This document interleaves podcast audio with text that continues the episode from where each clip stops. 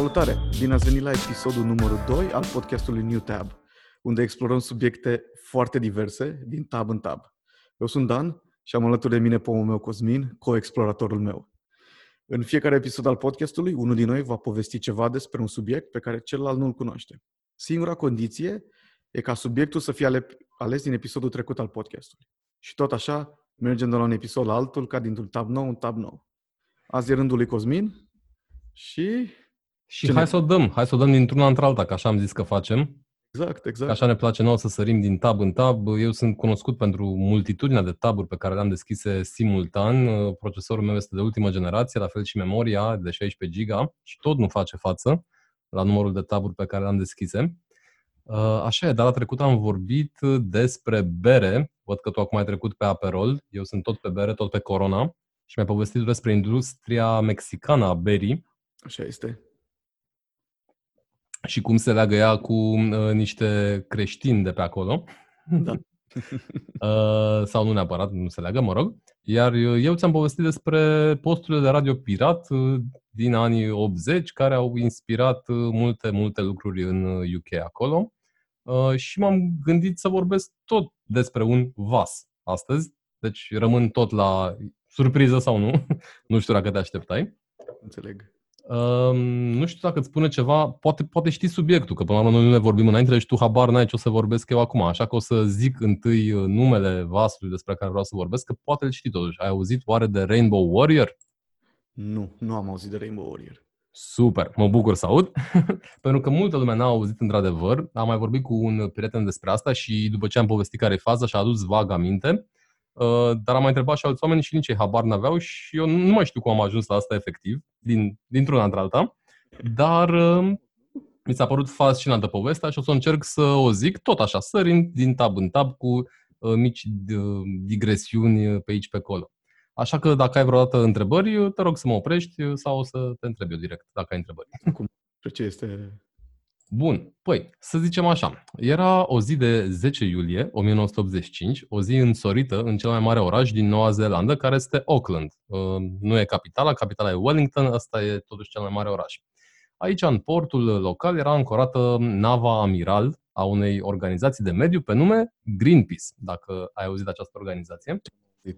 Da. Ei bine, Greenpeace ăsta um, s-a născut tot pe o barcă, culmea, în 71, când niște oameni de acolo, din Canada, din Vancouver mai exact, au plecat ca să protesteze împotriva unor teste nucleare pe care americanii le făceau undeva prin Alaska. Asta era trending atunci, te- protestele împotriva testelor nucleare, nu anticorupția cum era noi acum. Știi? Uh, mă rog, Greenpeace a evoluat de atunci, au devenit o organizație internațională în toată regula, cu sediul în Amsterdam, culmea. De fapt, numele lor oficial este în olandeză, Uh, și a fost fondată de un canadian pe nume McTaggart. Uh, fondată în sensul că în anii 70 existau, de fapt, multe Greenpeace-uri locale care au ajuns să se certe între ele, să tot dea în judecată, așa că a venit acest McTaggart și a făcut pace între ei uh, și a reușit cumva să îi unească și a înființat direct acest Greenpeace International. Bun.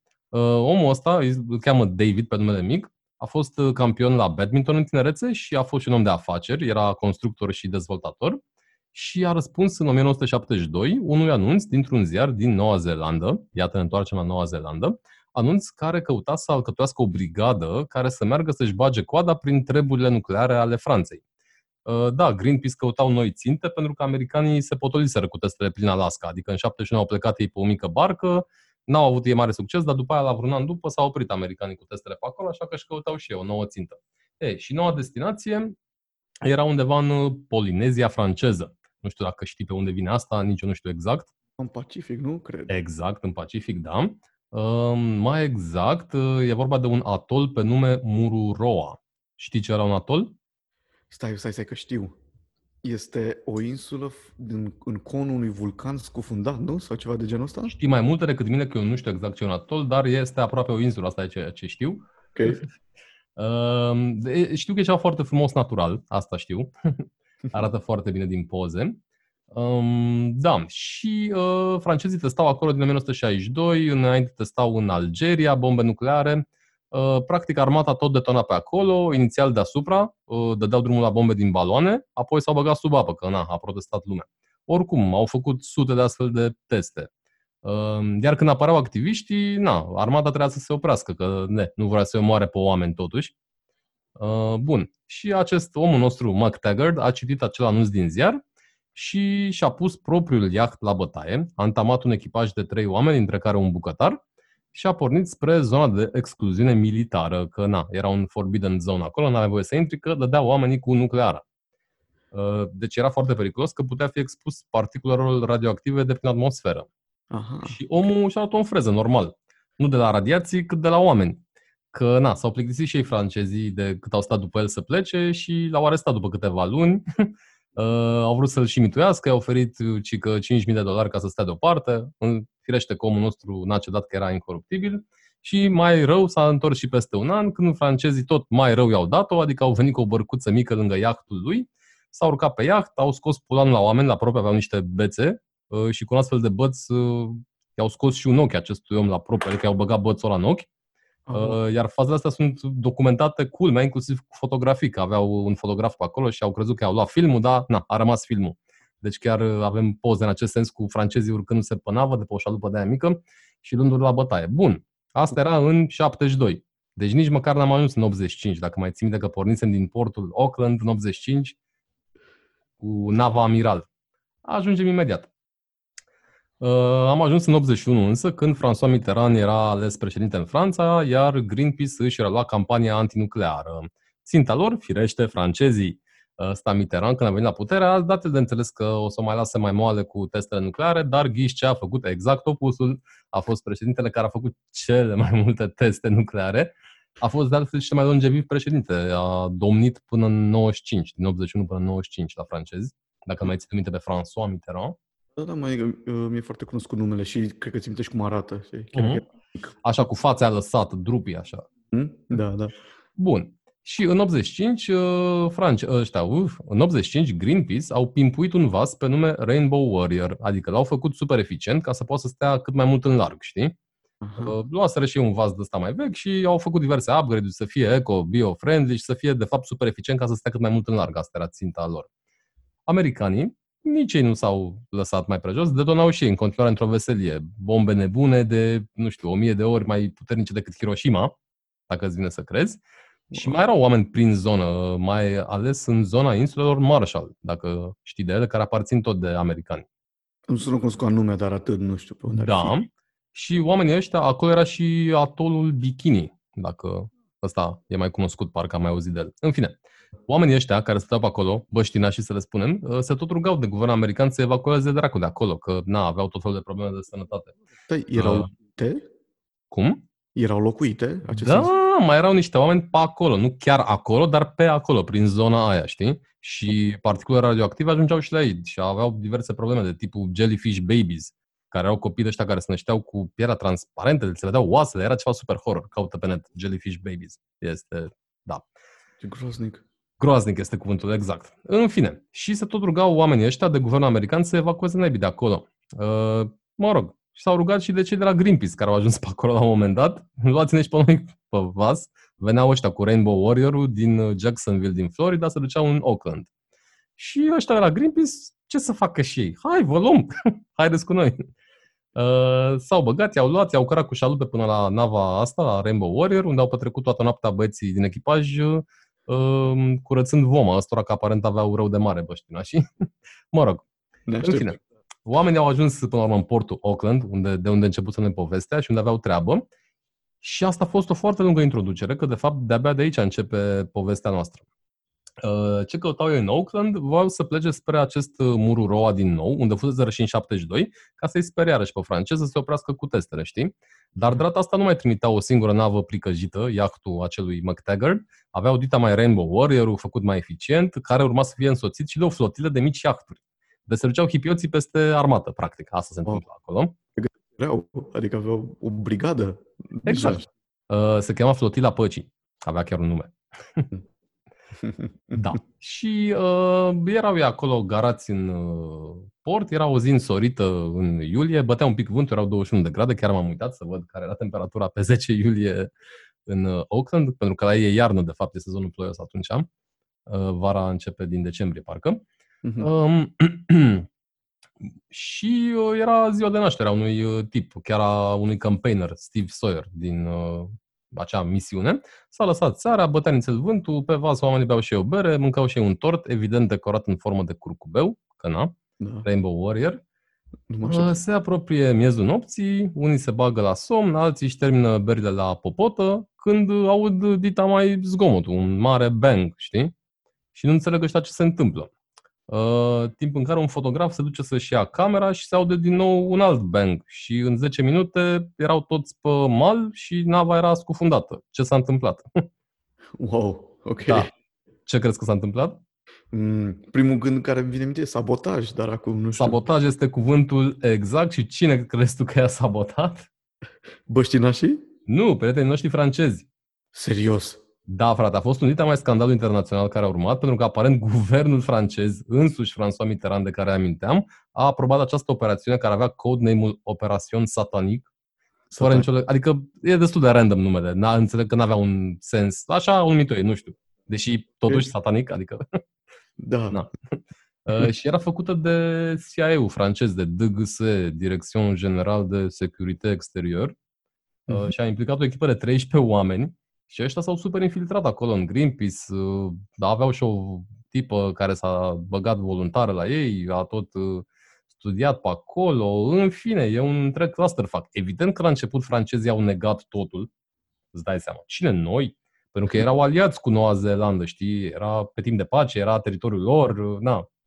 Da, da, e un pic shady să faci operațiuni așa pe... Da, și oamenii au zis imediat, băi, terorism, știi? Ce act terorist. Dar aparent, după câteva zile, deja i-au prins pe oameni că au lucrat foarte neglijent. Sau Ah. nu știu de ce i-au prins, adică și-au lăsat foarte multe ori, ziceau ăștia, băi, adică înțeleg că au primit ponturi de la un fel de patrulă de aia de cartier, cum se cheamă, Neighborhood Watch. Așa i-au prins pe doi dintre ei. nu pare foarte profesionist. Da, mă rog. Și ce a urmat a fost un dita mai clusterfuck cu Um, în septembrie mi se pare că au avut uh, doi proces um, și da, mă rog, erau doi, de exemplu, care cărătoreau cu pașapoarte false elvețiene, i-au prins pe aia că se dădeau drept uh, cuplu de ăsta, dar oricum e fix ca un film de la de acțiune, deci efectiv ce am citit, uh, am conspectat pagina de Wikipedia și am văzut și un uh, documentar de vreo oră, nu e cel mai bun, dar te lămurește un pic, te bagă în detalii despre momentele subiectului în acest uh, dita mai scandalul. Uh, Până la urmă, na, a demisionat șeful DGSE, a demisionat și ministrul de, um, cum se cheamă, de ministrul apărării. În Franța a fost un mai scandalul. Au plătit ăștia o grămadă de bani la Noua Zeelandă și la Greenpeace și la familia victimei și așa mai departe. Dar a durat, nu știu, foarte mulți ani, vreo 30 de ani. Da? În 2015 s-au mai aflat noi chestii până ca ăștia care chiar au pus bomba să-și ceară scuze. Treaba scandaloasă e că n-a prea făcut nimeni pârnaie, Ah, wow, ok. pentru că s-a negociat acolo, ăștia au, they plead, they, au zis guilty, bă, ăștia doi pe care au prins, că restul reușit să fugă din țară. Chiar Mhm. pe ăștia care au plantat bomba, după aia au mai stat vreo săptămână prin țară, s-au dus la schi, schiau pe acolo, au stat la un hostel, nu aveau nicio treabă oamenii. Uh, Și au prins pe doi care nu i-a puseseră bomba, dar erau și ei parte din echipă, aveau, na, erau și ei pe acolo, că au fost 13 oameni în total. Dar Uh, cine, adică ju- judecata a fost între francezi, partea franceză, spun așa, și guvernul nou-zeelandez, nu? Judecata a fost fix între uh, guvernul, na, procuratura, poliția, whatever, din Noua Zeelandă și ăștia doi pe care au prins.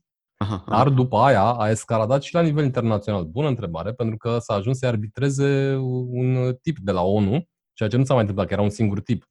Adică a fost un fel de breakthrough. Deci dacă cauți pe internet, iar o să vezi că e un, o chestie de referință, acest Rainbow Warrior Case în dreptul internațional.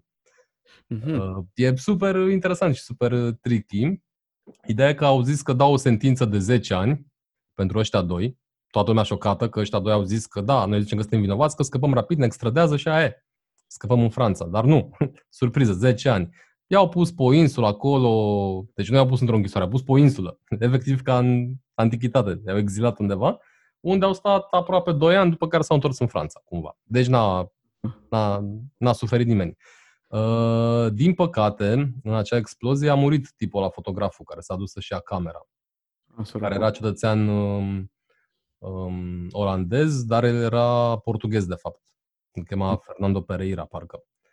Și na, îți dai seama, familia lui super supărată, avea 35 de ani, omul cât am, că avem și noi acum. Da. Uh, și bă, te, te-ai putea întreba de ce au făcut asta sau de ce au... Adică ideea e că oamenii au fost destul de incompetenți, practic. Au pus o bombă, că au pus două bombe, da? Au pus una în camera motoarelor și se gândeau că ok, o să audă oamenii bomba și o să iasă și după aia a doua bombă era fix ca să scufunde vasul.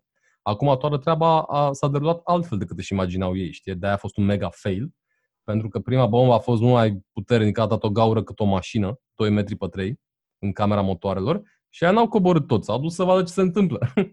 și în timpul ăsta a venit și a doua bombă peste ei. Ăștia ce au pus bombele la interval de, unii zic 4 minute, alții zic 10, alții zic 8. Deci cât timp să ai să evacuezi nava în atâtea minute, știi? Da, exact. Da, și săracul ăsta s-a dus să-și ia camera și a coborât din popotul de unde era în cabina lui și atunci a venit a doua bombă, s-a spart ceva, a intrat apa peste el și a rămas blocat acolo. Mm. Da. Ok.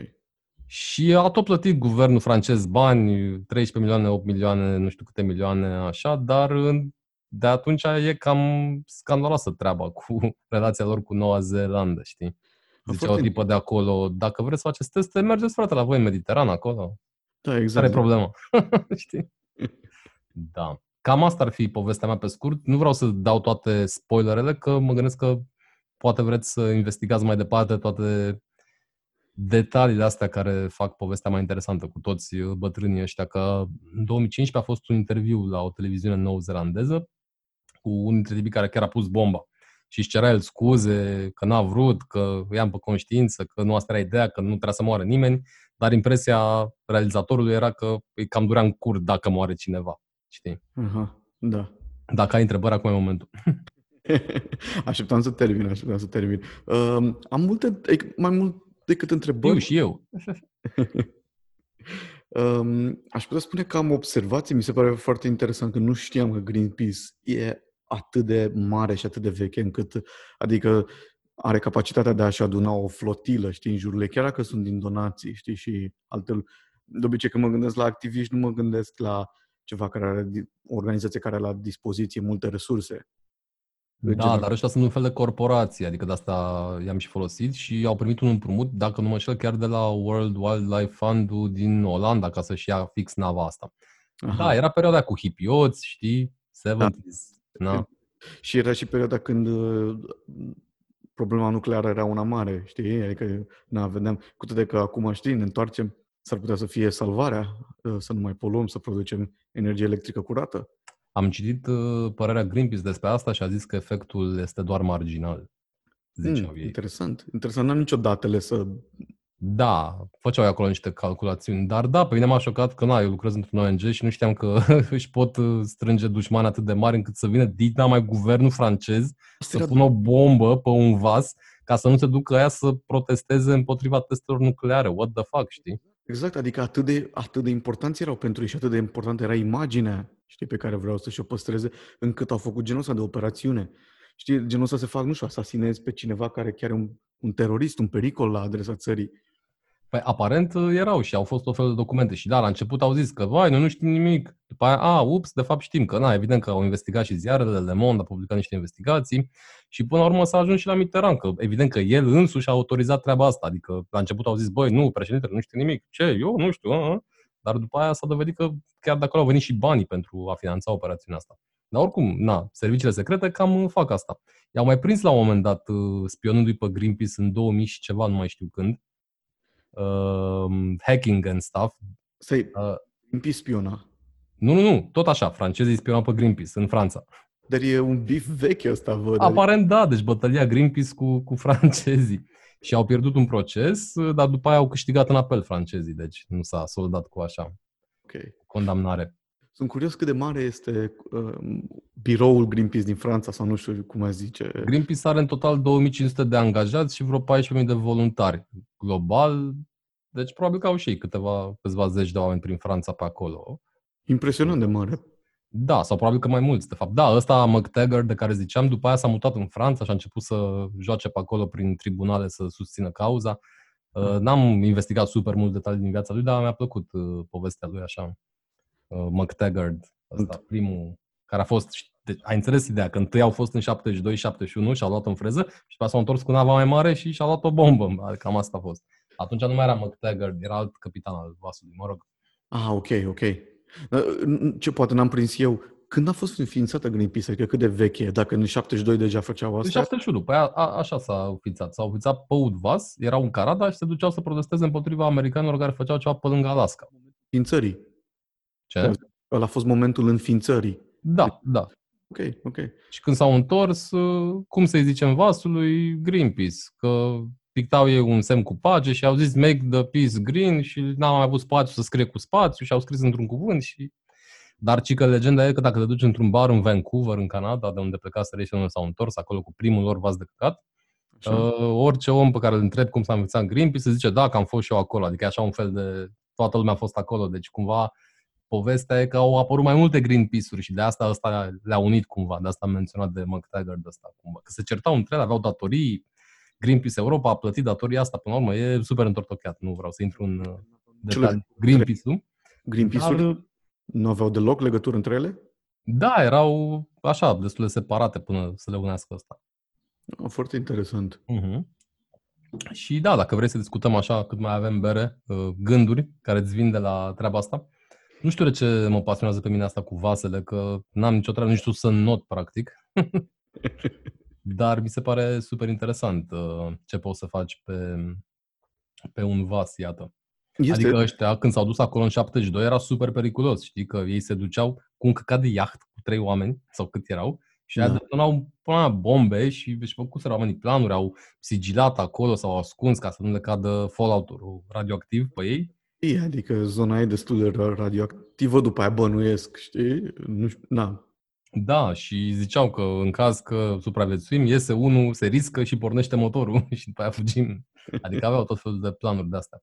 Dar da, cât de prost să fie frate și francezii să-și imagineze că poate să reușească așa sloppy work, măcar, iar oamenii n-aș făceau și ei treaba până la urmă, că au fost comisionari, era jobul lor, adică ei au încercat să nu omoare pe nimeni, but then again.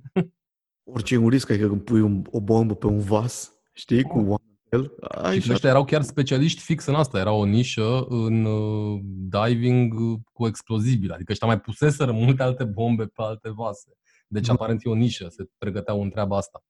Și cumva când te gândești la un guvern așa mare, care are o experiență militară destul de vastă, cum ar fi guvernul Franței, știi? Da. Te-ai gândit că n-ar putea fi așa de sloppy, cum e denumit. Dar e, uite că da, fac cei oameni, nu? Aveau aceste bombe care se chemau limpet bombs în engleză, care veneau de la un um, melc care se târea așa pe metal, cumva se atașau metalic, uh, magnetic de, de vas și le explodau. În fine, e destul de interesant să vezi și pozele, de asta ziceam că s-ar preta. Hai să-ți fac un uh, share screen, ia să vedem dacă ne lasă internetul aici. Să și vă un pic. în pozele astea în uh, descrierea episodului. Exact, exact. Ia să vedem, aici suntem pe Wikipedia, are o pagină micuță pe Wikipedia, dar uh, unde văzusem eu, ia să vedem, Thinking of the Rainbow Warrior. Era pe YouTube ceva, dar sunt curios dacă dăm pe Google Images, dacă vedem, da, uite, asta v-am să arăt o poză cu Dita mai Gaura. Cam atât era Gaura pe care au oh. una dintre găuri. Iar ăsta era săracul Pereira care a murit, fotograful. Mm-hmm. Un hipster al acelor vremuri. Da, vă observ, observ.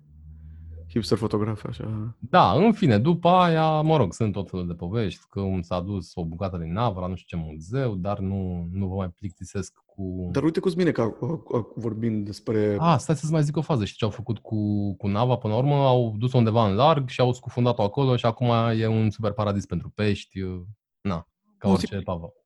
Cu vase scufundate care devin recif, adică nu exact. Revin, exact. se atașează la viața de ele, ce mișto. Mi se pare foarte simbolic, mai ales că e un vas Greenpeace, știi? Pentru... Vreau să întreb, dar uite, um, că mi-ai dat o idee de aici, despre Greenpeace. Mie, adică nu știu foarte multe despre ei, după cum ai putut observa. Nici eu. Ah, okay. Mi se pare că au o reputație destul de proastă ziua de astăzi. Am mai văzut și eu diverse comentarii pe internet uh, cu oameni care cred în teoria de conspirații, care zic că Greenpeace, nu știu ce, oculta, nu știu ce. Nu, nu era mai mult de... Adică ce auzisem nu erau teorii ale conspirației. Mai mult erau îndreptate către faptul că sunt un pic extremiști, așa îi vede lumea. Uh, ei când s-au înființat, uh, susțineau că nu sunt așa conservatori. Asta zice pe Wikipedia. Acum depinde pe cine întreb, probabil, dar ce știu este că ei au destul de multă autonomie. Adică, da, există Greenpeace International, dar mm. fiecare Greenpeace de ăsta local are destul de multă autonomie. Ok, Greenpeace International setează direcția cumva, dar eu am mai lucrat, de exemplu, cu oameni din Greenpeace România și sunt super ok, adică sunt oameni experți na, care ajung acolo și fac niște treabă. Dacă știi, la noi ei sunt cei care fac, în ultimii ani au apărut aceste marșuri pentru mediu, cu mhm. Fridays, mm-hmm. Fridays for Future, știi asta? Ok, îl știu pe asta de internațională mișcare, nu? Exact, și cumva Greenpeace facilitează treaba asta la noi, adică se ocupă să organizeze pe elevii ăștia de liceu care să ceară un uh, aer mai respirabil, basically. Uh, și fac tot felul de acțiuni directe, sunt și pe partea asta cu lemn, adică eu n-am ce să le reproșez, că na, știindu-i cumva și lucrând cu ei și cunoscându-i personal pe oameni din România, repet, mi se pare super ok. Dar ca orice chestie mare, e foarte mare, adică e o... E un dita mai ONG, are 2500 de angajați, repet. Și mai ales combinată cu autonomia de care vorbești, mă gândesc că vor fi întotdeauna diverse caractere între ei, știi? Și da, un... normal că ai o reputație proastă, exact. pentru că reputația e mare și în acest mare are loc și bad PR-ul. Da. Dar cred că o reputație mai proastă are Franța acum, că a fost un mai scandalul de PR cu toată treaba asta. Mi se pare destul de groaznic să decizi să bombardezi nava unor activiști. Da, frate. E, da. Și au mai subt-o și alții. Adică cumva ideea e că atunci când încerci să închizi gura cuiva, mai rău faci. De fapt, asta e ideea și, și plus... adevărul este la iveală. Nu știu, te puteai gândi la metode un pic mai subtile pentru a face asta. Dar aparent chiar enervau. Aveau niște teste de făcut acolo. Aha, ok, nu mai, nu mai aveau timp de pierdut. Am în locul ăla, oricum, au, cred că au detonat, nu știu dacă 100 sau 200 de bombe de astea în total, că îți dai seama ce e pe acolo. E Ziceau că au măsurat, au găsit pești de aia radioactiv ca în Simpsons, știi? Cum să, cum să faci teste cu bombe atomice în paradis? Mi se pare așa, știi, e, e foarte... Da, they bombed the rainbow, man. Exact, exact. Chiar știu, uite că ai, ai căutat despre asta, se mai fac? Eu din ce știu, nu, nu s-a mai făcut de Teste nici... nucleare? A, Băi, n-am căutat despre prezent pentru că am presupus că totuși am depășit acele momente, dar na, știu că Corea de Nord mai face. Uh, ceva teste? Eu chiar... Chiar nucleare? Sau e un test al unei rachete? Adică să vadă dacă e viabilă, dacă zboară sau... Mă rog, ideea e că da, sunt semnate diverse tratate, cred că s-a mai domolit un pic treaba asta, dar în continuare și Franța are o grămadă de focoase nucleare. Mm-hmm, mm-hmm. Da, e una din țări în puterile nucleare. Franța, nu te aștepta.